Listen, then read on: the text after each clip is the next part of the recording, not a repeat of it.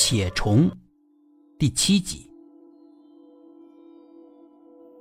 局长看了看他，好，L D，听说你对这个案子挺有想法的，大家多向他学习。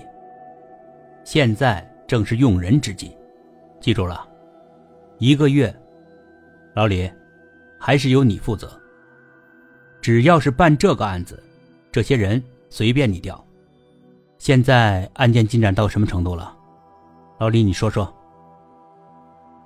李警官说：“第七个失踪者找到了，只是普通的走失，因此现在的失踪者是六个人。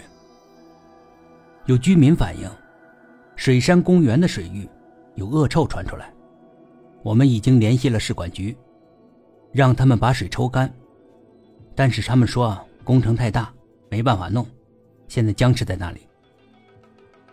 打捞啊，那片水域也没多大吧？打捞不行，水太浅了，船下不去，底部全是淤泥，人也没办法下河，只能是把水抽干。但是抽出来的水，如果直接排到下水道里面，管理局那边又不肯。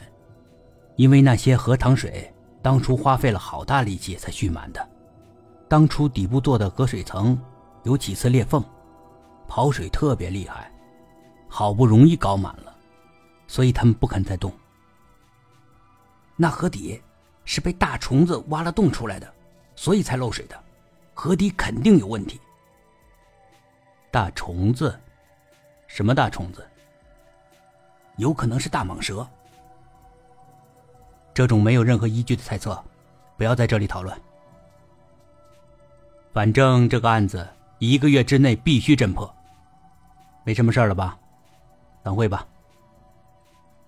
第二天一早，李警官带了一队人，自己找了清洁队的人，开了台抽水车来，到公园水塘里面强行开始抽水，并没有经过管理局的同意。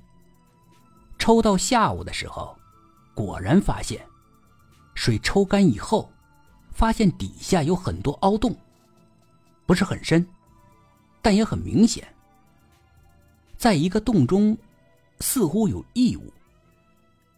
打捞一看，居然是一具尸体。于是慌忙的封锁了现场，把这具尸体带走了。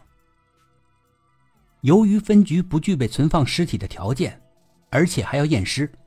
所以直接把尸体运到了市局。市局见有进展，也派了两个特别有经验的探员，暂时调到分局，来协助侦破这一系列的失踪案。